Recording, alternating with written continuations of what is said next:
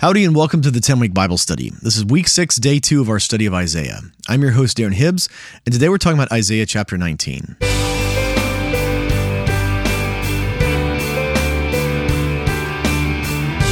Well, welcome back to the 10 week Bible study. Again, I'm your host, Darren Hibbs. Would you join me as we pray before we start? Jesus, touch our hearts today and fill us with your truth from your word. We want to know you more and encounter you in your word today. In Jesus' name we pray. Amen. With that, let's jump into God's Word. We're reading today from the NIV. This is Isaiah 19, starting in verse 1. A prophecy against Egypt. See, the Lord rides on a swift cloud and is coming to Egypt. The idols of Egypt tremble before him, and the hearts of the Egyptians melt with fear. I will stir up Egyptian against Egyptian, brother against brother will fight against brother neighbor against neighbor, city against city, kingdom against kingdom. The Egyptians will lose heart, and I will bring their plans to nothing. They will consult the idols and the spirits of the dead, the mediums and the spiritists. I will hand the Egyptians over to the power of a cruel master, and a fierce king will rule over them, declares the Lord, the Lord Almighty. so, right off the bat, uh, before I get going, we Isaiah's been opening with kind of this declaration the last several chapters of who he's prophesying to. This you know this is a prophecy against cush. This is a prophecy against damascus. This is a prophecy against egypt. And so uh, you know we've had moab and edom and, and the philistines. And so we're kind of in this circle around israel. And now we've kind of dealt with cush or ethiopia um, and now we're coming to egypt and we're going to continue going on in this vein for the next chapter or two, kind of prophesying against all of these nations around Israel. And and I want to point out something interesting here. Some people have said that, you know, Israel is God's chosen people and they have a covenant with God. And so really they're the only nation that the Lord has ever judged or brought judgment against. And I think that these people that say things like this, this is, in my experience, a fairly popular ideology.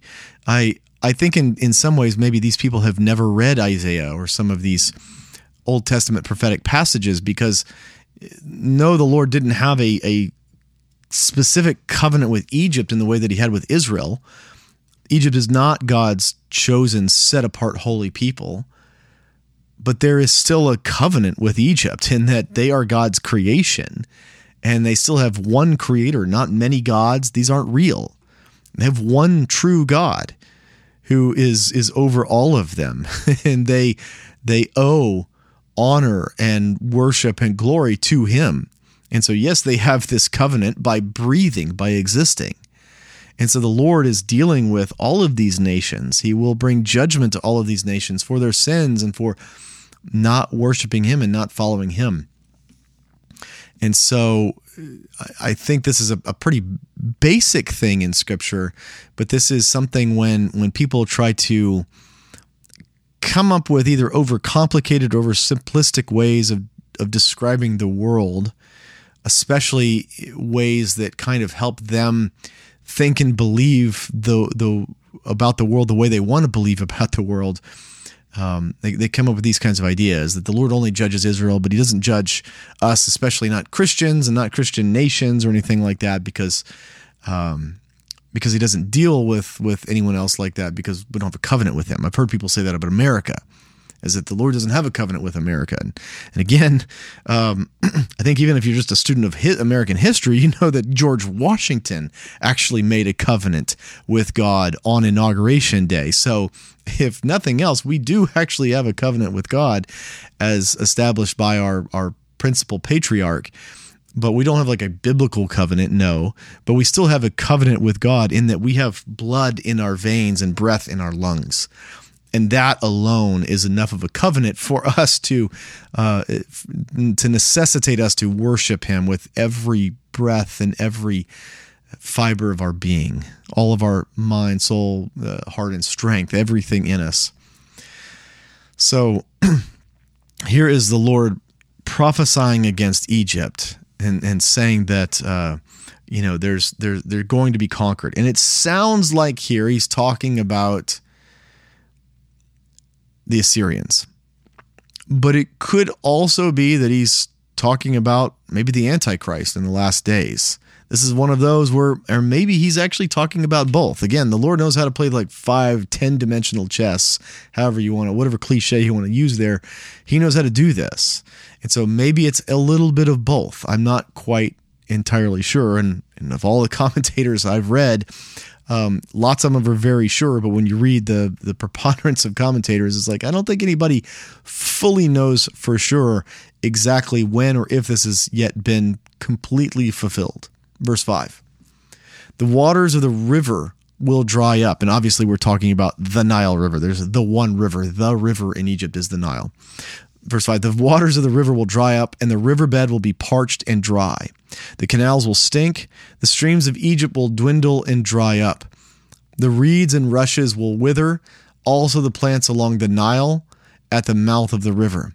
Every sown field along the Nile will become parched, will blow away, and be no more to my knowledge, in all of human history, the Nile has never run dry. This is the the the one of the two largest rivers on planet Earth. To my knowledge, it's never run dry. Now there is an interesting thing where there are a series of dams, at least one giant dam being proposed in Ethiopia, uh, outside of Egyptian control, and and obviously the Nile River is the only thing that makes Egypt exist. It does it just doesn't rain in Egypt. Egypt is is very much part of the Sahara Desert. It never rains there, and the only thing that that makes Egypt Egypt, that gives it life, is the Nile River. There's like this one little thread along the Nile River and then the Nile Delta where it dumps into the the Mediterranean uh, Sea, the Mediterranean, uh, yeah, Mediterranean Sea. Um, that little sliver of land is all that's fertile there. The Nile waters everything. And this idea of Ethiopia, again, the Kush and these areas, the idea that that uh, these places can build a dam and potentially block up the Nile is troubling to Egypt. And there's been a lot of back and forth. And I think this dam is, is currently under construction. I don't think it's been impounded yet, but it's currently under construction. There's obviously a lot of tension over that. But I mean, uh, generally, when you impound a dam, you don't want to cut off the water entirely. You don't want to impound it and fill the dam up in one year. Normally, it can take 10 years to slowly reduce the flow of the river enough to just fill up the, the, the lake the reservoir little by little. But if you've got one nation that doesn't really like another nation, you got a Ethiopia or wherever that doesn't really like Egypt that much, and they don't care if Egypt dries up and withers, they could completely shut off the water of the Nile River if they build this dam and impound the lake in one year. And you could have a situation where the Nile could actually completely dry up.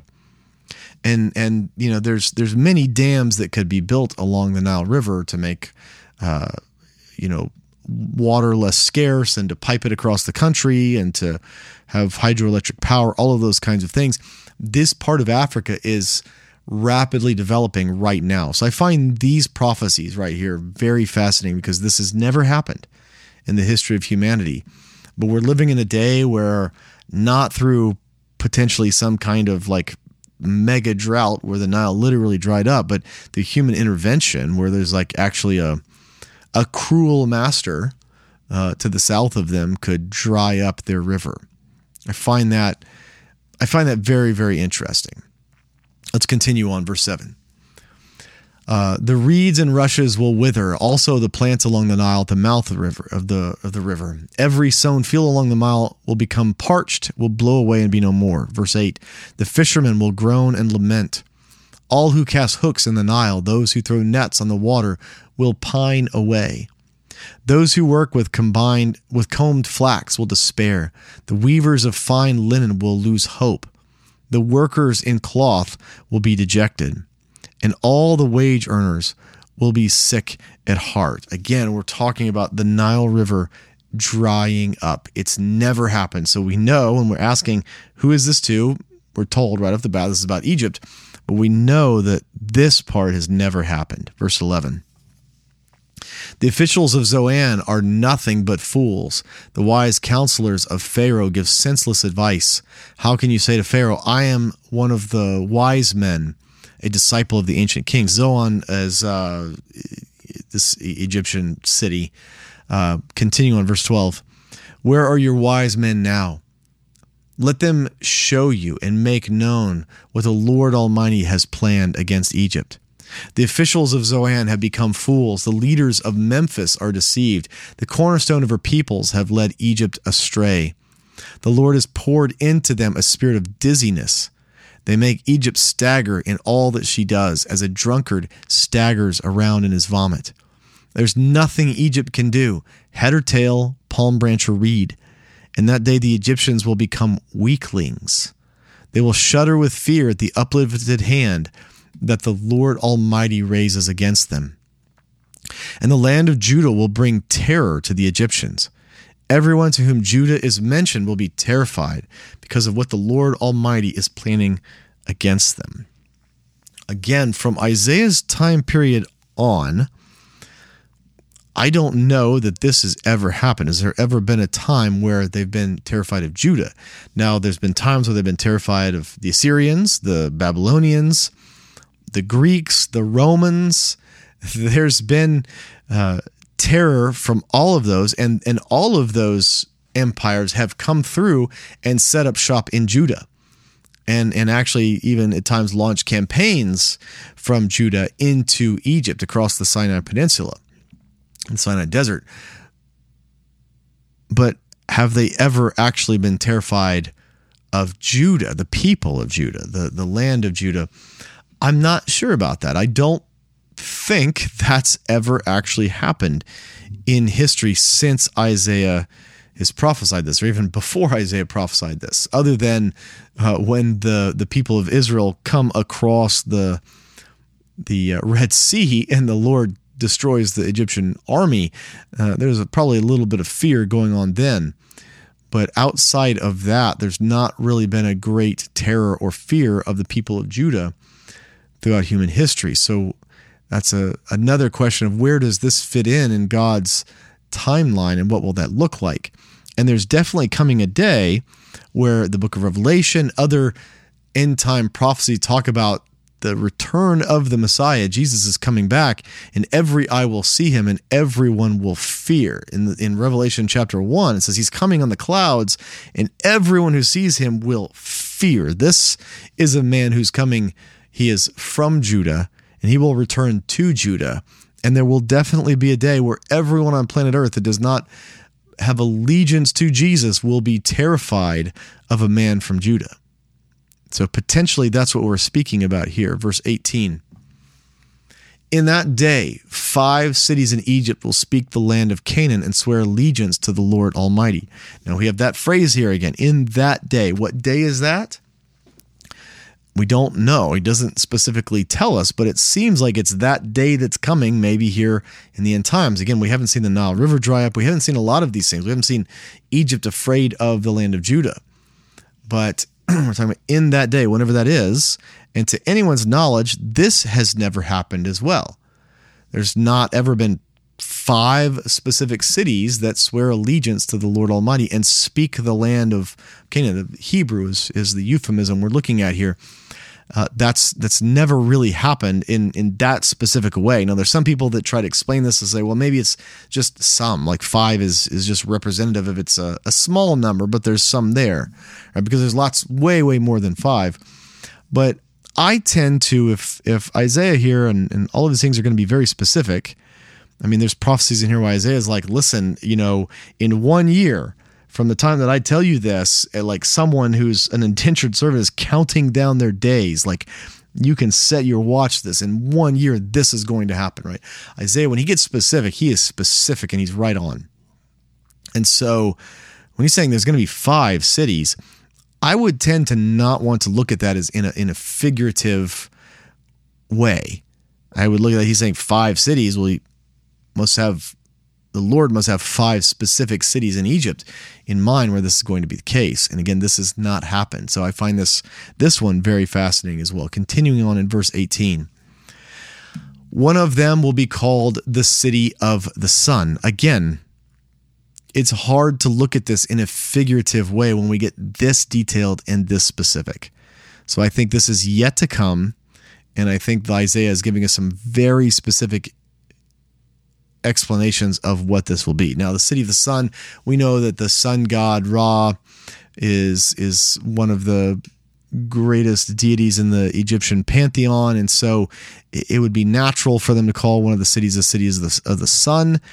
But this again, this is a little cryptic as far as what Isaiah is saying here because it doesn't really line up with anything we know so far. So, what is this going to be, and what city will this be? Might not necessarily be the city of the sun, or maybe it's going to be a city called Ra or something else. Maybe they'll build a city that will pay homage to the Egypt Egypt of the past. Right now, Egypt is Islamic, and so they have nothing to do with the pantheon of Egyptian deities in its in its current state. So it would be very interesting for a city in Egypt to be called basically kind of going back to this idea of the Egyptian sun god. That would be a, a Uh, really an anathema to the Muslim people of Egypt today. Verse 19. In that day there will be an altar to the Lord in the heart of Egypt, and a monument to the Lord at its border. It will be a sign and a witness to the Lord Almighty in the land of Egypt. When they cry out to the Lord because of their oppressors, he will send them a savior and defender, and he will rescue them. So he, the Lord will make himself known to the Egyptians, and in that day they will acknowledge the Lord. They will worship with sacrifices and grain offerings. They will make vows to the Lord and keep them. The Lord will strike Egypt with a plague, he will strike them and heal them. They will turn to the Lord, and he will respond to their pleas and heal them. This is an amazing statement right here because this sounds exactly like the, the people of Israel. They leave Egypt and they go into the promised land. And then they wander, but then during the time of Judges, they go through these cycles, right? They go these cycles where there's oppressors, and then they repent and cry out to the Lord, and He He gives them a deliverer. And it's almost like Isaiah's prophesying the same thing is going to happen to you, Egypt. You're going to sin. The Lord's going to send oppressors over you. You're going to repent, and you're going to turn to the one true God the God of Israel. And he's going to hear you and he's going to send you a deliverer, just like in the book of Judges. He's going to deliver you from your oppressors. And when, when he strikes you with a curse, he's going to heal you. I think this is such a, a fascinating passage where the Lord is proclaiming this judgment over Egypt, but also acknowledging that he loves the Egyptians. Israel is not the only nation that the Lord loves. They are different in that the Lord chose them to be set apart, to be holy, to be different from everyone else, to display God's glory. It's through them the Messiah comes, it's through them redemption comes. But it doesn't mean that they're the only people that God loves. God loves all people, and He shows it, and He speaks this to, to Isaiah over and over again about all of the nations that He loves, and He loves Egypt. He loves the Egyptian people then and now. And they're not even necessarily the same people as when Isaiah is speaking to them and the people that inhabit Egypt now. But he still loves these people and he loves the people that call themselves Egyptians. Verse 23 In that day there will be a highway from Egypt to Assyria. The Assyrians will go to Egypt and the Egyptians to Assyria. The Egyptians and the Assyrians will worship together.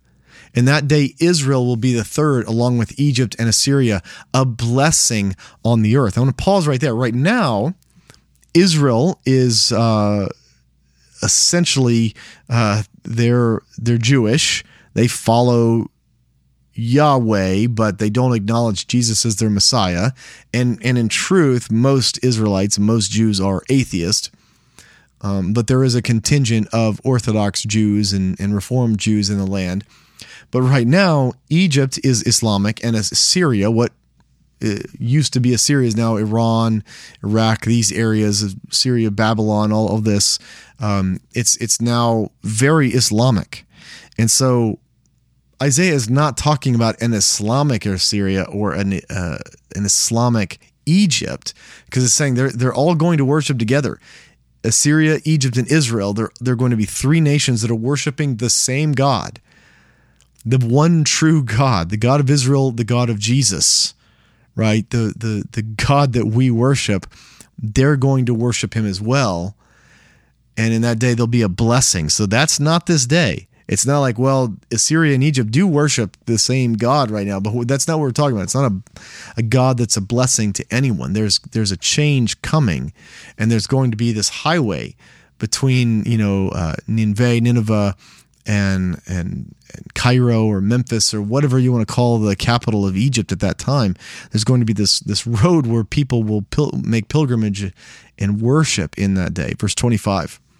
The Lord Almighty will bless them, saying, Blessed be Egypt, my people, Assyria, my handiwork, and Israel, my inheritance. What a beautiful, amazing blessing. And again, this has never happened. This is not something that historically, as of yet, has happened. So we still look to this in the future. For the 10 week Bible study, I'm your host, Darren Hibbs, and I can't wait to see you next time. Hey, thanks for tuning into the 10 Week Bible Study Podcast. If you've enjoyed this podcast, would you consider leaving a review for it on your podcast app of choice? It really helps other people find out about this podcast, and my heart is for people to fall in love with God's Word. Thank you.